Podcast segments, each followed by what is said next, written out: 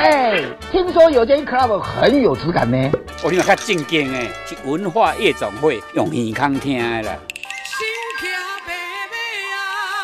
我是董美云，忘唔掉文化夜总会，甲您空中来相会。文化总会全新企划，内容绝对精彩，超越三金。呃，我是说领金、丁金，炒菜不用加味精。备好你的咖啡或下午茶了吗？我是陈建仁，让我们在周六下午一起听文化夜总会，了解台湾文化大小事。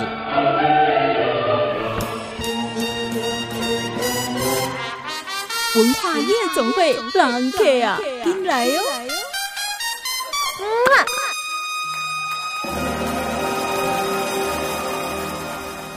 欢迎收听文化夜总会，我是安心，我是腾哎。在每个礼拜六下午四点钟呢，你都可以锁定报道联播忙来听我们的文化夜总会。讲到文化，写起来很简单，但有些人觉得好难哦。但其实没有，因为文化就在你我的身边。文化就是生活的累积，任何你所看到的、你接触到，它都会是一种文化。嗯，没有错。所以赶快来进我们的第一个单元——文化很有事。文化很有事，真的很有事。我是周明轩，我们一起来搞事。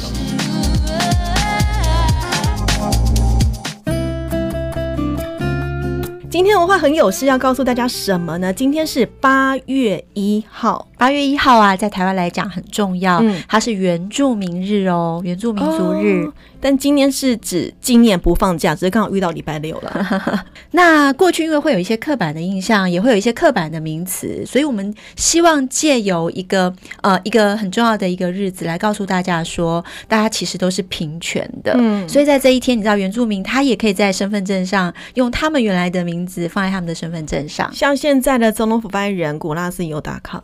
他不是用汉人的名字。那除了说八月一号呢是原住民族纪念日之外，今天呢在西方也有一件事情发生了，很重要哎。安心知道，安心喜欢听音乐吗？哎，毕竟在做做电台的嘛，还是喜欢听啊。好，一九八一年啊，在这个美国的有线电视网 MTV 台成立喽。一九八一，他年纪比我还要大哎。比你大哦，哦，好，比我小。但 MTV 台对我年轻的时候，它是我们这一代非常重要的一个 channel。嗯，我们以前就是 Channel V 跟 MTV 两台在互换。对，它在它在它二十四小时嘛，音乐联播。嗯、就九零年代的台湾、嗯，其实那个时候大家非常的蓬勃，然后我们的这个有线电视整个频道也都试出，所以外国的这个频道就开始进来了，就进口了。嗯，那我们耳朵就有福了，眼睛也有福了，就可以看到 MTV 台。进来、嗯，那时候他在第一支哦，一九八一年第一支播的 MV 是谁？你知道吗？英国的一个，他也算是天团呐、啊。The Buggles 在 MTV 台播的第一首 MV 叫做《Video Killed the Radio Star》，哇，就是 MV 录影带杀死了一个广播歌手。我觉得有点像哎、欸，就是影像会的确会对。大家的影响力会比较大。如果你还是 focus 在声音的话，可能就有点落伍了。确实是，我想现在的年轻人们可能很难想象，在这个现在都是 YouTube，嗯，跟 Netflix。这个年代，然后他一一开始我就想听什么音乐，我就直接去选曲，我就可以听，就可以看。对，可是在过去不是哦，是在过去的电视上，我们要不就是听广播，要不就是看节目。嗯，在那个妈妈咪呀的时代，阿爸的时代，他们就穿的很华丽的衣服，就在那里一直跳，就只有这样子。可是当 MTV 出现的时候，大家可以发现，哇，原来一首歌，嗯，一个音乐，它也可以把它弄得有故事。对。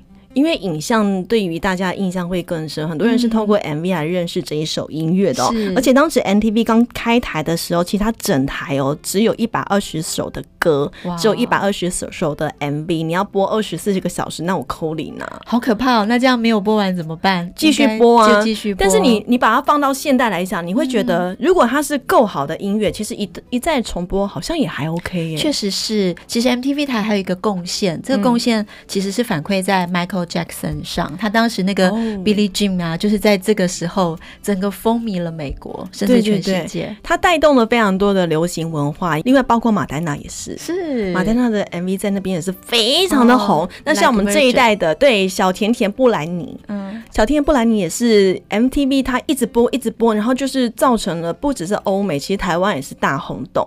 那你要讲到台湾的话，MTV 台我有查资料，它是在一九九五年的四月份在台湾正式开播。嗯、但台湾印象深刻的 MV 我没有，但我对台湾的 BJ 们每一个印象都很深刻。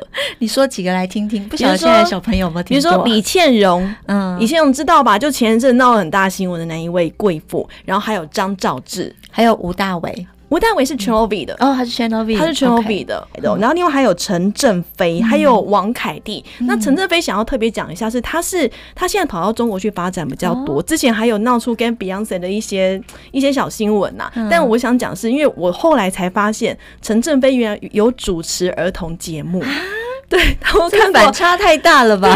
他叫 Billy 哥哥，我想哇天哪，就是 Billy 哥哥啊！对，他跟当年的那个那个阿飞那种感觉真的差很多。可是因为 VJ 后在呃 MTV 台，他的影响力很大，是他介绍了很多的欧美的流行音乐给我们这个年代的年轻人。然后他们他们也对乐团啊，不管是嘻哈，其实也是透过 VJ 才知道说这些欧美的音乐它的特色是什么，它的故事是什么，所以他们真的是。很认真在研究这些音乐的，还有包括录影带后面的故事。另外还有像张兆志，我觉得他很励志的是。因为很多 VJ 他们都是国外留学回来的，所以英文是超级好。但张兆志是自学，哦，他没有去留学，所以我那时候看，我觉得他都可以这样子，然后他可以登上电视，然后这样子介绍那么多的欧美音乐。那英文到底有什么好难的呢？虽然我到现在还是不大会。张兆志最近在一个直播平台啊，去做一个心灵的一个对话的，对他现在我觉得反差也很大，对对对对对，就比较不一样。后续的 VJ 有各自发展，对。不过现在 MTV 台我觉得有点可惜的是，可能是因为网络的兴起，所以他的节目后续都比较偏综艺化了一点。很多的综艺节目出现，不是不好，但是跟以前，毕竟现在的选择更多元了嘛。但 MTV 台的确对我们这一代是有非常非常深刻的影响。很多流行音乐，不管是欧美的，甚至台湾的，都是透过这几个音乐电视台起来的，带起来的风行都是透过他们，所以影响力真的很深。这是今天的文化很有事。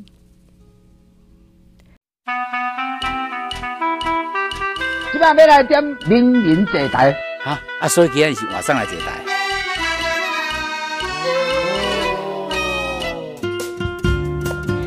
迎回到文化夜总会，我是安心，我是腾 A。今天的名人坐台单元来看到，我们邀请到的是新火水的总编辑罗荣，荣姐好。大家好。再来，我身边的这一位呢，他的职业很特别。我跟先跟你们讲，我们今天的主题叫做漫画，所以邀请到的是新火水的专栏作家，同时也是独立撰稿人陈怡静。怡静好。嗨，大家好，我是怡静。我们讲了独立撰稿人，又讲了。新活水专栏作家，那跟漫画有什么关系？我跟你说，他有在编辑漫画，编辑菜鸟编辑，怎么会是菜鸟？因为呃，我去看了一下怡静以前写的文章，你真的对漫画了解的非常非常深。但最近开始接触到漫画编辑，因为对于我们这一代就是深受漫画影响的人来讲啊，呃，漫画编辑一直是我梦想中的职业。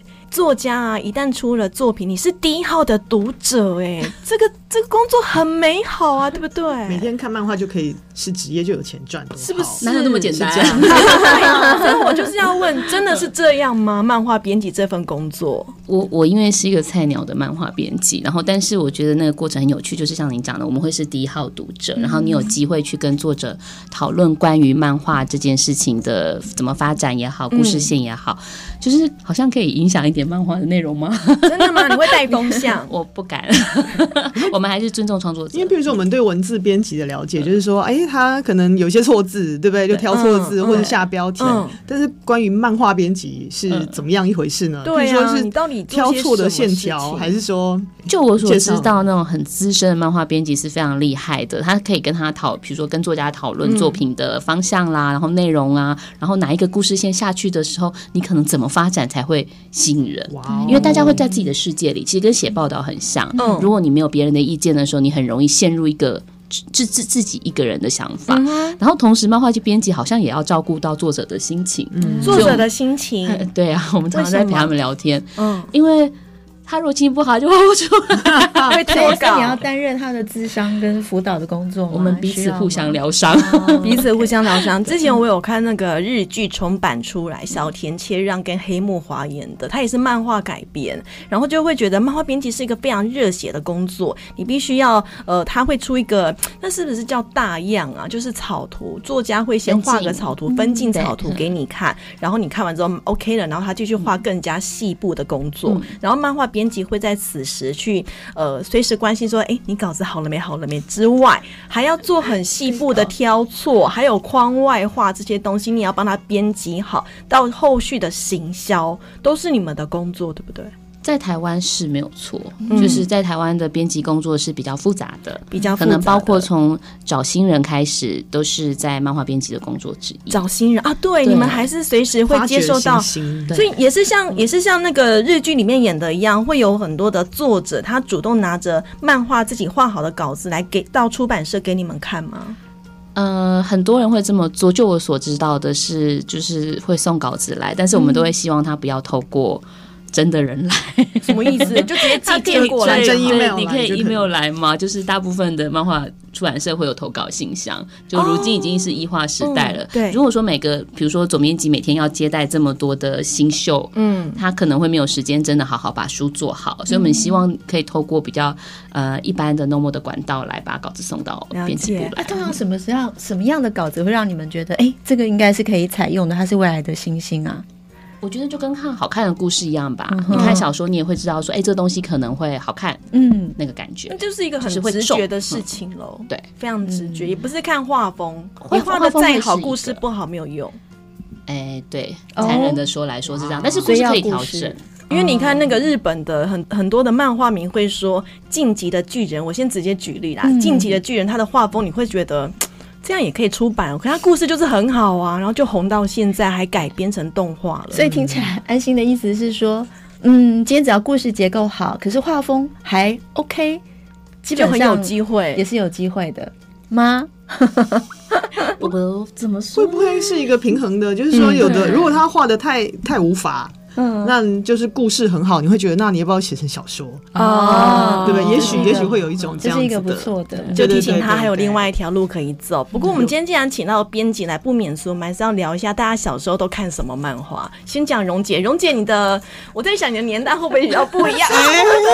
没有，跟大家差不多年轻。我小时候其实是漫画被视为违禁品的时候，所以家长都不让我们看。所以我被看我看的漫画就是被喂养、被家长喂养的漫画。譬如《国语日报》上连载的小亨利，哦，或者是由三毛翻译的《娃娃看天下》哦，马法达，就是那种感觉比较有文艺气息，妈妈才会让小朋友看的漫画。对，或老夫子这种。那你自己偷偷看过什么漫画？我不太记得我有偷偷看过 这么乖啊，乖孩子。对啊，乖孩子，可能也是懒惰，就是想说，嗯，这个也不看就算了，也没有硬要。但其实小亨利跟马法达也都是很经典的漫画，前一阵子不是才有在重版出来？对，因为马法达其实那个那个。小女孩是非常有趣的，嗯、对对对。然后你小时候看到那个，对对对对，看到吗？他们会出现一些很差不多忘记了，但是古灵精怪，但是很有哲哲理的各种哲理，对人生各种哲理。对，哎，各位妈妈、各位家长，其实漫画你可以学到好多好多的知识。内容还有哲学，那怡静年纪跟我们是差不多的嘛？怡静的小时候都看什么漫画？其实我也看马法达了，哎，是不是？哎，代表是经典，对，它是经典。除此之外呢？呃，我是算是日本漫画喂养长大的，东立出版社。对，我可以讲出来吗？没关系，就是。我收很多日漫，比如说我我人生最喜欢的就是《灌篮高手》，至今家里有三个版本的《灌篮高手》。你大然版的跟最新版的，还有后来完全版，你都买了吗？都买了。哇！就是我有大然版，然后有尖端的完全版，以及尖端最新出的那一个封面可以连在一起的版本，对我都买了。然后其实最后一个版本至今没有打开。出版社好爱你哦，就是对，然后真的支持台湾漫画出版产业，然后还同时在买日本漫画。你知道井上井上雄彦听说他后续还会再出跟《灌篮高手》有关的故事吗？我还会买，还是会继续买下去。这就是铁粉，对，三个版本。那腾哥，你看什么漫画？我我我就跟荣一样啊，就是基本上我们在那个时候，我其实是不看漫画的人。那呃，小时候就看《国语日报》的那个小亨利，就会觉得他很有趣。你也是。对，然后妈妈会说可以看老老夫子啊，因为我的同学其实都会流通漫画，可是因为妈妈就是说不行，我就从来没有碰过。哎，就是在那个部分，我们小时候应该也差不多。但我我有买的两本两部漫画，第一个是《死亡笔记本》，哇，它太经典了，真的是神作。怎么说？对，因为它里面的逻辑性好强。我跟你讲，你一定要去看，真的很厉害。没有没有看过《死亡笔记本》的必看，它画风又漂亮，然后故事性超强。我只能说这两个人的合作无敌，好好看。再就是那《交响情人梦》，其实我是受到日剧影响，是对我现在画风我没有很喜欢，但是因为我真的太喜欢那一部日剧，所以我去买了。因为日本漫画真的是影响我们，应该说影响台湾的漫画迷好深好深，随便讲讲都是经典呢。对，但是呃，我们都是以少男漫画为主，对不对？少女漫画就是美少女战士喽，美少女战士、流星花园。啊，对，流星花园，还有流星花园，还有好像其他还好还少，还有一些，其实蛮多少女漫。我我觉得我们这个时代就真的是被日本的少年漫画跟少女漫画喂养大，然后对。你看《流星花园》啦，或者是说那个刚刚讲说《美少女战士》，《美少女战士》最近又翻红了，嗯，然后以及高桥留美子的《乱马二分之一》，对对对对，乱马，对对对。可是高桥留美子不止画《乱马二分之一》，她还画了《相聚一刻》，对，真的是介于少女跟轻熟女吗？之间的漫画，少女跟轻熟女，现在小朋友他在看也是会很有感，因为真的好的漫画它是不受年纪限制。像我的小朋友，我们现他现在在看哆啦 A 梦，就是我们当年的小叮当啊，对不对？就你的当年也是我的当年，大家都还是在看嘛。当年也是。不过我现在想要，因为我们刚聊了这么多的漫画，那大家会耳熟能详的感觉，就是它后续还有被改编成了动画，被改编成了日剧，被改编成了电影。你会不会觉得说，其实？在日本，在发展漫画这一块，他们真的后续的行销做得非常的好，所以才会让这些漫画永留存到现在。呃，我觉得日本它是有产业的，嗯，就是。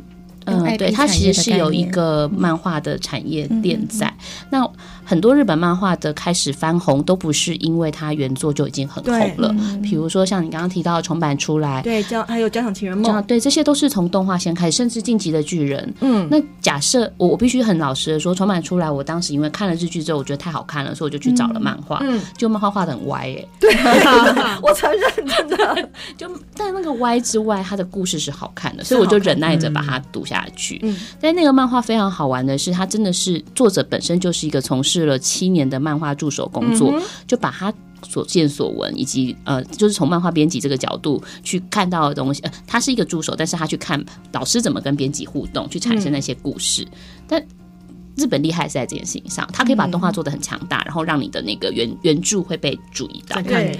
对。对，后续宣传都做得非常的好，因为这会影响到，就是说，比如说像我们这一代喜欢看日剧，其实很多的著名的日剧都是来自于很棒的漫画，像最近在开始的《东京爱情故事》。哦，对，藤原最近沉迷在《东京爱情故事》，没有没有，不管是二十年前的还是二十年后的，呃，那令和时代的那个《东京爱情故事》，我可能比较没有 feel，我爱的是平成时代的 那个，对对对，铃木保奈美版跟织田裕二版，就是这最近还在看，还是觉得哇，好棒哦。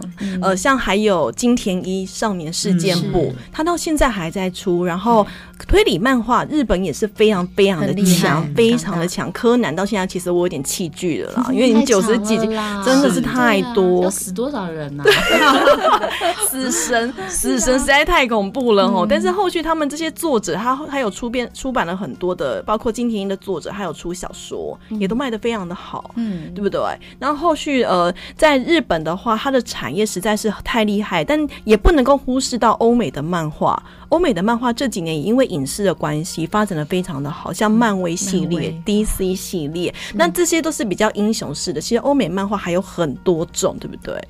对，就是呃，因为我我这几年陆陆续续会去参加法国漫安古兰漫画节，你就会发现法国漫画很特别，就是尤其是欧陆的漫画，它会有一种文艺感。文艺感，嗯，它 maybe 是一种很很厚的，像是记录式的漫画。比如说有一本漫画叫做《无知者》，台湾有出，他在讲的是一个酿酒的故事。然后那个漫画家是真的到了，呃，应该是到葡萄葡萄园去跟那个酿酒师跟葡萄园的那个师傅相处了非常长的时间，把他的所见所闻就画下来了。嗯，那我们称呼它是一种纪实型的漫画。嗯，可是。喝酒哎，好浪漫哦，对吧？请问那跟日本的漫画有有一本叫做《神之拿》，是不是？一个雨在一个下？《神之拿》这部漫画的差别在哪里？呃，神之拿它是一个虚构的剧情，嗯，但是它很厉害，是它跟酒类做了很好的行销，所以它每一本每一十二十每一瓶每对每一本都有推荐几款酒，然后那个酒店都会说这个是某一集漫画推荐的酒，对，你看形象就这么厉害，对啊。那法国这一部呢？法国这一部就比较不是这样子，因为它真的是记录型的，就一可以你可以这样去想象说，文学的类型会有报道文学，会有小说。那对我来讲，这两个东西的差异会有一点像，比如说神之拿可能是小。说，嗯，但是无知者就会比较像是报道文学的那个状态，但是是好看的吗？是好看的，因为漫画它有个特性，它是可以把严肃的议题变得非常的轻松易读。嗯，我觉得这个想法是因为我们从小看的漫画都非常娱乐性。哦，但是这几年你会发现有一些知识性的漫画被带进来了。嗯、神之拿其实某种程度它算是知识性的漫画，嗯、只是它用了很高的娱乐性。对，但是你如果要再去深究一点，像这样子的漫画，夏子的酒是日本漫画，嗯、但是它就是比较知识性，知识性的就是告诉你日本清酒怎么酿，是。日本的米怎么种，它从种米开始，气候温度在里面，加上故事，日本职人的精神，它通通都关在里面。哎，可见我有看这个漫画，有有。哎，我这个样子，这个亮起来了，真的。在讲酒，侍酒师之类的漫画应该都很适合你，日本也很好看。对，其实，哎，其实史努比跟加菲猫也算是漫画呀，但风格又非常的迥异，对不对？对。现在如果说以世界上的漫画来做一个比较大的分类的话，我们可能会这样去形容它，比如说像是呃漫威啦、DC 这种这样的漫画，我们在美国他们好像是称呼它为 comic，嗯，就是他们有他们的、嗯、对 comic 是美国形容漫画的方式。嗯、那日本漫画现在在世界上被称为 manga。嗯，因为它是自成一格的一种哦，所以现在已经有不同的形容方形容的词句了。漫画就是他自己的话嘛，就是日本语。应该是说对，没错，它是日文。你说欧美人是叫日漫，就直接叫漫画，所以它已经自成一流了耶。因为大家要去分别用画风来做一个比较大的分野的时候，它会是一个方式。嗯，然后在欧陆上的漫画，因为它比较厚重，它的议题比较沉重，可能是更多是关于作者内心的挖掘，或像刚刚我讲的《无知者》这样的漫画，他们。在欧洲的漫画叫做呃 BD，我其实不太确定我的发音正不正确，但是我们的缩写就是用 BD，嗯，所以大概你可以看到，现在我们所常常会听到漫画有三大类型，一个是 BD，一个是 Manga，一个是 Comic。那卡通都是动画了，所以是另外一件事情。哦，所以其实都是在讲漫画，只是说，没错，嗯，这个名字上感觉上是流派的不同，感觉是风格或者是一种典型。对，OK，可以这么想。原来漫画也有这么多的学问，所以呢，漫画不要再把它当禁书，漫画真的很好看，而且漫画可以自成一股艺术。漫画是艺术哦，它也是一种文化哦，希望大家可以一起来体验哦。今天我们名人坐台单元呢，邀请到的是新火水的总编辑罗蓉蓉姐及新火水的专栏作家，同时钻研漫画领域非常深的陈怡静。休息一下，待会回来，马上回来。今晚要来点名人座谈，好啊，所以今天是晚上来座谈。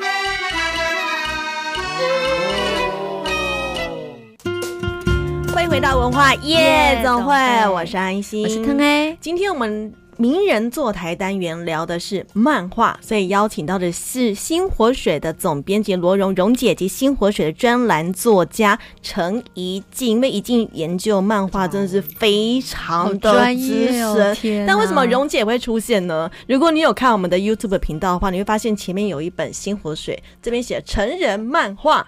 啊，不是，中间还有一个的 成人的漫画，成人爱漫画。漫画其实有很多适合成人看的漫画，因为漫画里面的议题不是说只有小孩子看的娱乐性的东西，它可能讲了很多的人生故事。这几期都固定会有漫画的专栏，那也是我们请怡静帮忙，就是帮我们跟漫画家邀稿、沟通这些。像这个是五月号的时候，我们做了未来，我们就跟台湾的漫画家日安焦虑，跟香港的漫画家。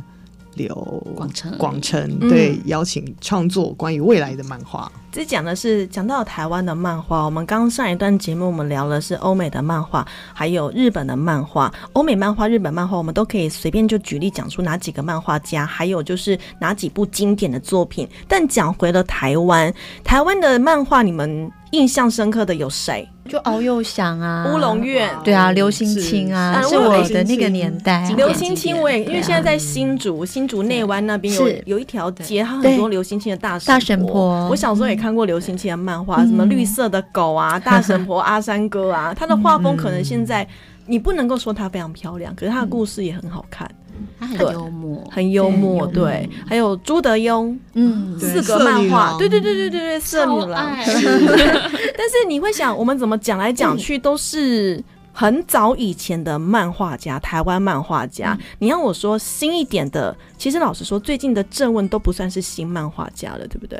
郑问其实比朱德庸应该是差不多同一代，对，对他可能晚一点点，但是其实很接近。那中间到底怎么回事呢？是因为被日本漫画打趴了吗？台湾的漫画为什么中间好像空了一大块到现在？因为其实有一段就是戒严的时期是禁漫画的、嗯、哦，真的哦，那时候禁漫画，所以对，就是其实台湾的漫画很那时候好多都禁漫画，禁电影、禁小说不入流，所以整个被禁。那包括创作人。他的创作的自由都是被扼杀的，嗯，所以一直到很就是包括那那一波就是朱德庸这一波起来之后，嗯、但人才一断层，然后后面就是到可能这这这十几年来才又慢慢开始，这十几年来又慢慢的开始，已经怎么看？因为我自己小时候当然也是看朱德庸老师，就是色女郎等等。对对对，然后我小时候最爱台湾漫画应该是游素兰跟林正德，林正德、倾国玉玲跟林正德，哪一部哪一部？林正德、央港、央港是应该是很多台湾我这个八零年代小呃，对不起。大神的那个 不要，我们不想当大神。OK OK，就当时我还是少女的时候，最喜欢的校园漫画，然后游素兰里面的那些漂亮的那个唐装的东西，我们都非常的喜欢。可是林正德老师那个作品其实没有完结嘛，在当时中间隔了十一年，在我在跑新闻的时候，他终于完结了。哇哦，对，所以我记得当时他人在上海，然后我跟他跨海做了采访的时候，他也对台湾的读者表示抱歉。但但那个那个。断层，我我想有一部分真的是来自于就是罗刚刚讲的这个过去的禁的部分，嗯、然后以及那十年来，其实有些漫画家西进了到中国去。哦、嗯，对对，中国刚刚开放，嗯，没错，而且中国给了很好的条件，比如说他们可能有些人呃给漫画家一栋很棒的房子，你可以住在里面做创作，然后在对，其实他们是非常认真。你是说曾经做过文化大革命的中国在做这种事情？嗯，就是他有一阵子在吸纳台湾各领域人才的时候。哦对，包括影剧的十多年前文化创作的作家，一些广播也是，对，作家也是。嗯，但那个时候开始，我们一些比较中生代的，当时中生代创作者，其实有一大部分是不在台湾的。可是这十，我自己的观察就跟罗文很接近，是这十几年来有一批爆发力很强的年轻创作者，就像比如说，请看这一本，哦，这本里面《星火水》里面，《星火水》里面，能不能举例几个？你觉得是目前这？几年以来，你不能够忽视的台湾漫画家，他的名字跟作品，我好像会得罪很多人呢。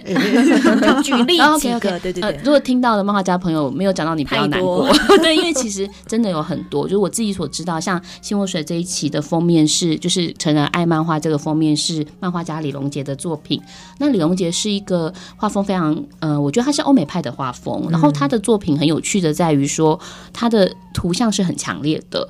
那他最有名的作品。是《国信来袭》这部作品得到了金漫奖的大奖，然后也金漫奖对台湾的金漫奖大奖，然后也去法国展览。哦，那他自己另外还有一部作品叫做《怕鱼的男人》，嗯，因为他人生中是他就是一个非常怕吃鱼的人啦，嗯，然后他就把他自己的那个经验画成了一本漫画，一本哦，就是这个人这个男人如何跟。桌上的鱼战斗，然后跟女朋友交往的时候，女朋友坚持要吃鱼的时候，他要怎么办？哇，整本都没有对话，所以很方便。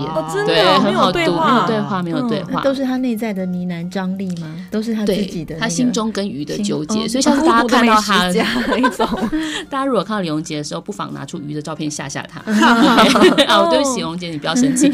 然后另外，呃，我自己非常喜欢这几年有有两两三个年轻的女漫画家，像是刘一奇啦、陈佩秀啦。刘一奇是一个非常敏感的创作者，他他可以很快速的抓到那个游子的心情，因为她其实是一个高雄的女孩子，然后来到台北工作。那她她最近一个作品叫做《城市里有时候》，画的就是台北生活，那种孤单啦、寂寞啦，有时候会有一些小确幸啊，其实就是我们很很 city girl 的那种风情啦。她是她是蛮厉害的一个。年轻的创作者。嗯、那另外我自己非常推荐常胜。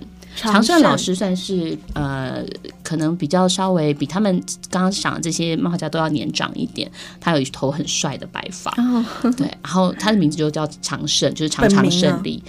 呃，我记得好像是本名哎、欸，他他应该是姓李。嗯、那常胜的作品在欧洲非常受到欢迎，比如说奥德曼等等。嗯、那他最近出了一个新的作品叫《盐铁花》，好好看哦。故事讲什么？不好在这里透露，因为它还没有上，还没有上线。但真的好好看，真的好看。你看当编辑多 好，我这个可以，大家可以去买 CCC 创作集的最后一集纸本。我们是后来罗总有请我去帮忙发一些漫画家来做稿子，嗯、我很喜欢这一期是呃未来已经来了，对吗？对，这个故事里面，日安教育画了一个未来是有漫画机器人的，就是漫画家机器人。好可怕哦！AI 就可以输入，它就直接对画出来。但其实这是会实现的哎，因为连新闻稿机器人都可以帮你写好了，但没有人味。小说也可以啊，小说也可以用机器人写，漫画真的是很难讲哦。那刚刚已经有介绍很多的台湾漫画家，但是我相信有很多喜欢画漫画的小朋友们，他们也会有一个疑问，也是他们家长要不要让孩子走这一行的疑问，就是在台湾画漫画，你会赚钱吗？一阵呆滞，会赚钱吗？因为日本，你看日本的 IP 那么强，它只要有一部中，哇，不得了，后续他不用愁，就靠这一步吃一辈子了。但因为不好意思，有一点岔题，但因为未来实在改变的太快，嗯、现在就此刻就改变的太快了。所以我的意思是说，去问未来，譬如说小孩子长大二十年后做这个事情会不会赚钱，不如问他做这个事情是不是快乐？因为既然未来变化的太快，我们无法预测。那不如他做一件让他快乐的事情，他做得好，那也许这条路会慢慢的开出来。那如果我问现在的台湾漫画家会赚钱吗？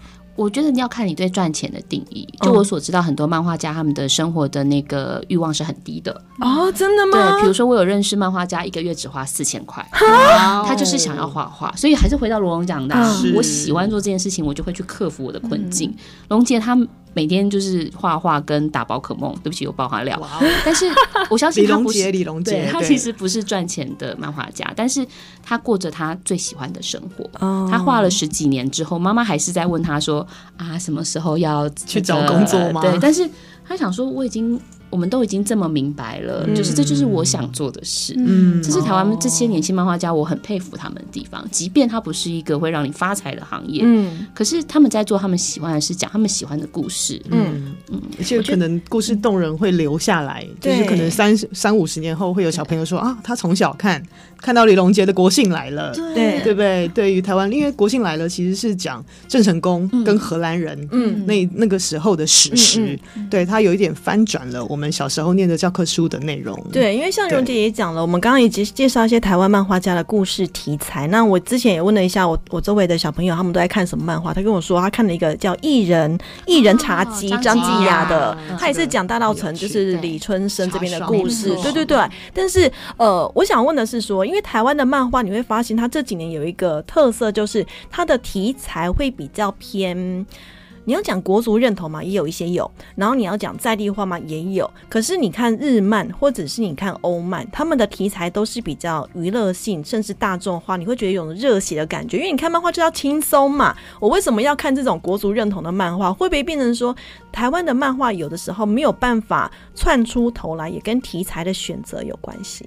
我觉得还好，嗯、因为其实即便是一人茶几，它还是一个好看轻松的漫画。就是我们对于漫画的定义，可能可以稍微打开一点，嗯，就是不见得是要在漫画中得到很大的娱乐，你可能可以同时有娱乐到，但是又有知识性，这是一个很理想的状态。嗯、哼那日本本来在各式各样的漫画上，就是做了很多分类，这是他们的产业了，嗯、所以它会有知识型的漫画，会有职人型的漫画，然后会有娱乐型的漫画，有暴力型的漫画。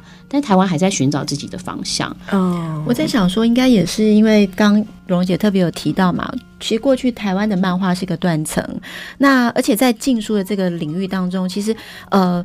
因为它被禁了，我们就更不会去接触漫画。那可是大家对于大家对于未来有很多的想象，对于当下有很多的想象，嗯、那个想象它是没有办法去画出来，然后去。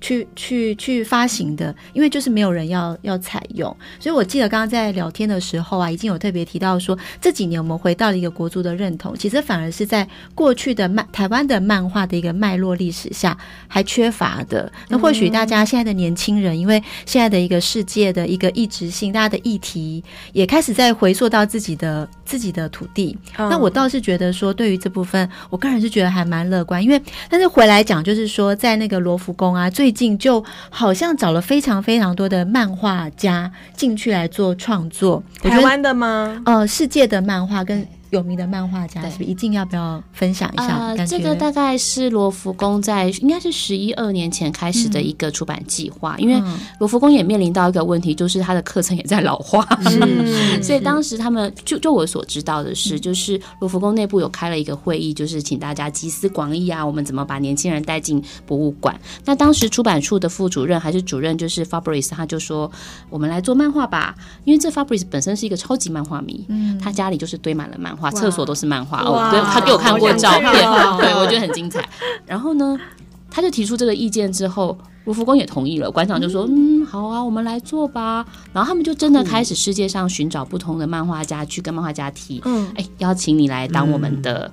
计划对对对，就是来参与我们的这个计划，请你画一本关于罗浮宫的漫画。嗯，我本来以为所有人都会同意，还是有人不敢接。哦、不敢接的原因是什么？因为它是罗浮宫吗？很多元吧，就包括自己的时程安排等等。哦、可是你知道拿到那个入场券有多棒？就是有好多漫画家曾经站站在罗浮宫的屋顶上面去俯瞰巴黎。哇哦！站在艺术殿堂的屋脊上。OK，好，对不起，有离得有点远。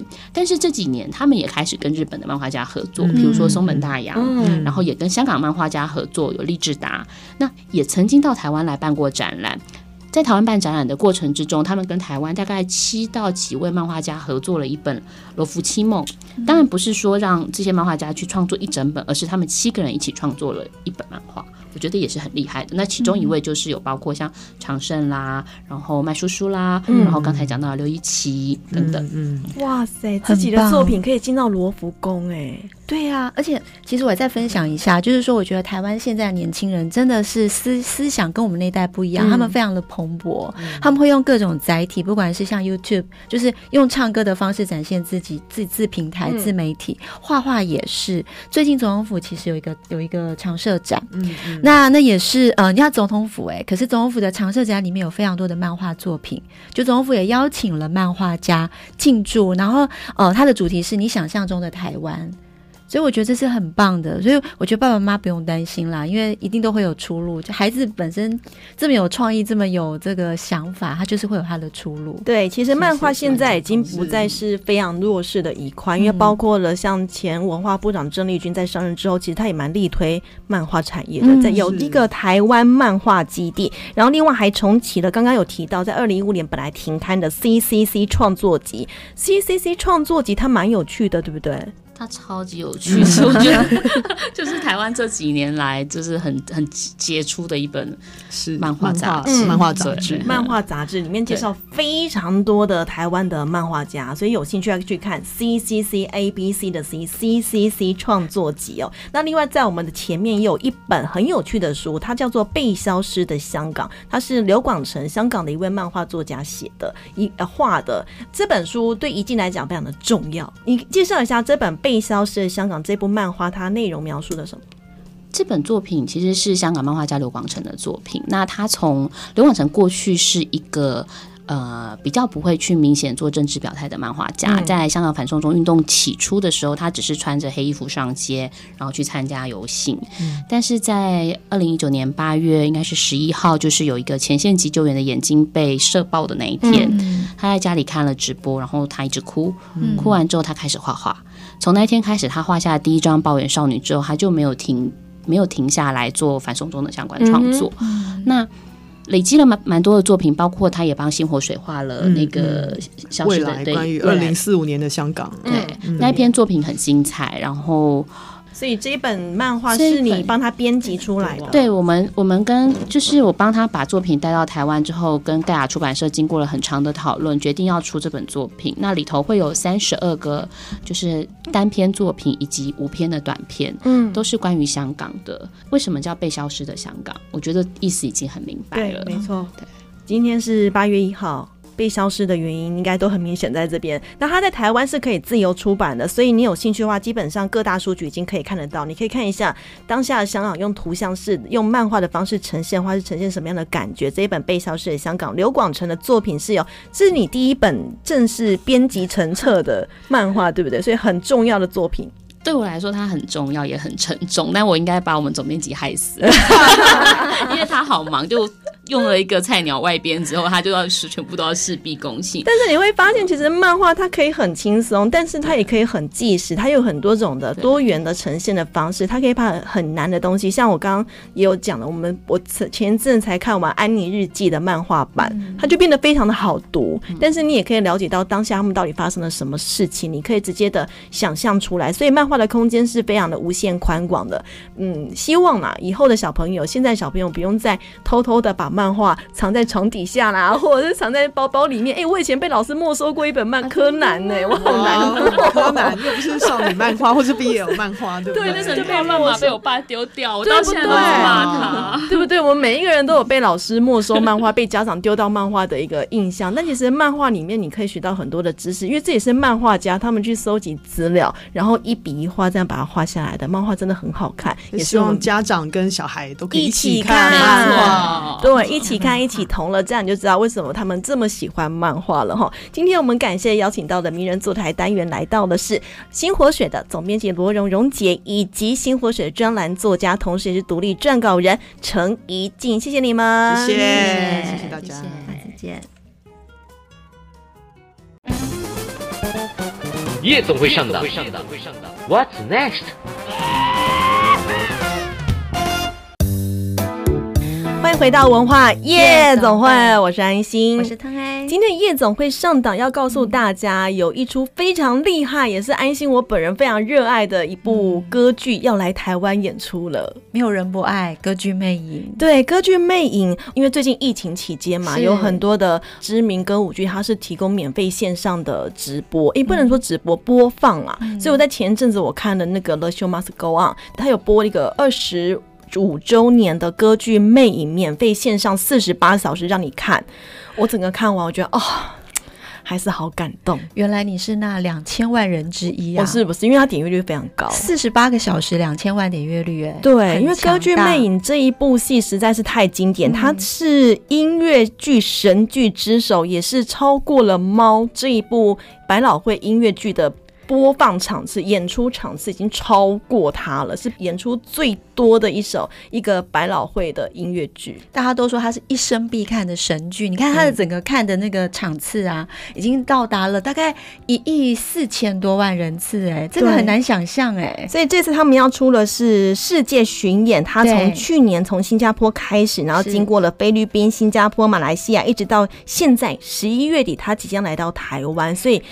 票现在八月份，我觉得应该抢光光了吧？我跟你讲，八百到六千六，赶快报复性的消费，大家赶快的去买票，因为我要赶快去抢了。这是太好看了，这是歌剧魅影第四度第四度巡演。我曾经有看过一次，在我高中还是大学的时候，然后我那时候去看呢，我那时候是去国家歌剧院看。我那时候看，我真的哇，吊灯有掉下来耶！因为你看歌剧魅影，除了它的音乐好听之外，其实你就是要看那个吊灯砸下来的那一瞬间，因为不像电影真的要砸，他真的有用一个滚轮，然后就是对，他就把那个。吊灯它去往下，然后在中场休息，再慢慢把 它拉回去。那个真的非常的有震撼感，很有震撼感。百老汇还有在一些呃很重要的歌剧院的时候，嗯、他们在表演，他说怎么表演？当魅影出来，因为魅影不是就消失嘛，大家寻找他，对，那个声音就会从各个入口一直有这样层层叠叠哦，就会开始你在哪里，然后就全部的台上上台下那个声音，你就会一直开始找声音的来源在哪里。这个真的是必须要去现场看。那如果你不不知道歌剧魅影故事在讲什么的话，简单介绍一下，他就是在讲一个长得非常非常丑的音乐天才，爱上了一个歌剧名伶，但是因为他长得很丑，所以他只能偷偷当他的老师。但是那个呃女明星嘛，最后还是喜欢上了富家子，然后一一连串的恩怨情仇，感觉很。八股，但是就是很好看。我觉得安心讲的啊，真的比较像是那个八点档大剧。我读的版本，啊、我读的版本是，其实他也不是丑，他就是一个，对啦，确实是不是一个。不是一个帅哥，然后脸可能有受过伤，对，所以戴一个面具，所以他对于自己又非常的自卑，又很扭曲。但他还有一个非常好的声音，嗯、他就看上了，确实是一个一个有钱人家的一个女儿，然后他就好喜欢这个女生。然后他因为这个爸爸也死掉了，嗯、他就是代表他爸爸，就是变成他爸爸的声音，因为爸爸、哦、女儿很想念爸爸，音乐天使。对，然后他就是想说，哎，有个声音要教我唱歌，对，你好都会唱，对对，真的 like 什么 X of You？嗯，好了，我们两个还是不要。我突然间唱歌起来不太行，好，不会不会不会，我很想回应，但是我要拉回来。对，不过他总共会在小巨蛋这边演出二十二场，现在就可以买票。但我希望这一次的，我不知道他会不会电吊灯掉下来，因为二十五周年的那一场他只有爆破，他并没有吊灯下来的状况，我很失望。我真的蛮失望的，我希望这一次是有。对，嗯、那另外如果说你不习不习惯听西方的歌剧的话，哎、欸，台湾本土也是有蛮多的剧可以看的哦。客委会最近在疫情过后啊，有一个客家大戏，叫做《一夜新娘一世妻》。这个讲什么呢？在讲日本时代的台湾人跟客家人，还有日本人的故事哦。嗯、能够想象这个冲突的感觉。嗯，而且就是一个大时代嘛，到时候一定有很多的喜怒哀乐啊。嗯，那客家人怎么在这个大时代里面？去生存，然后去找到自己的位置，然后去突破很多的困难，这就是应景精神。对，他从即日开始到十月四号开。嗯为止哦，他会在全台这边巡回演出，所以你喜欢听客家歌舞的，其实你可以去选择这个，呃，由科委会主办的二零二零客家精致大戏《一夜新娘一世妻》。我要先讲一下，Google 就可以了。可以，可以，可以。嗯、台北的场次已经已经没有票了，哦、所以大家要赶快哦。还有这个中部、南部，还有我们的花莲都还有票，赶快去买哦。对，是今天的夜总会上档，嗯、所以呢，文化夜总会，我们下礼拜再见哦。下礼拜见。拜拜，拜拜。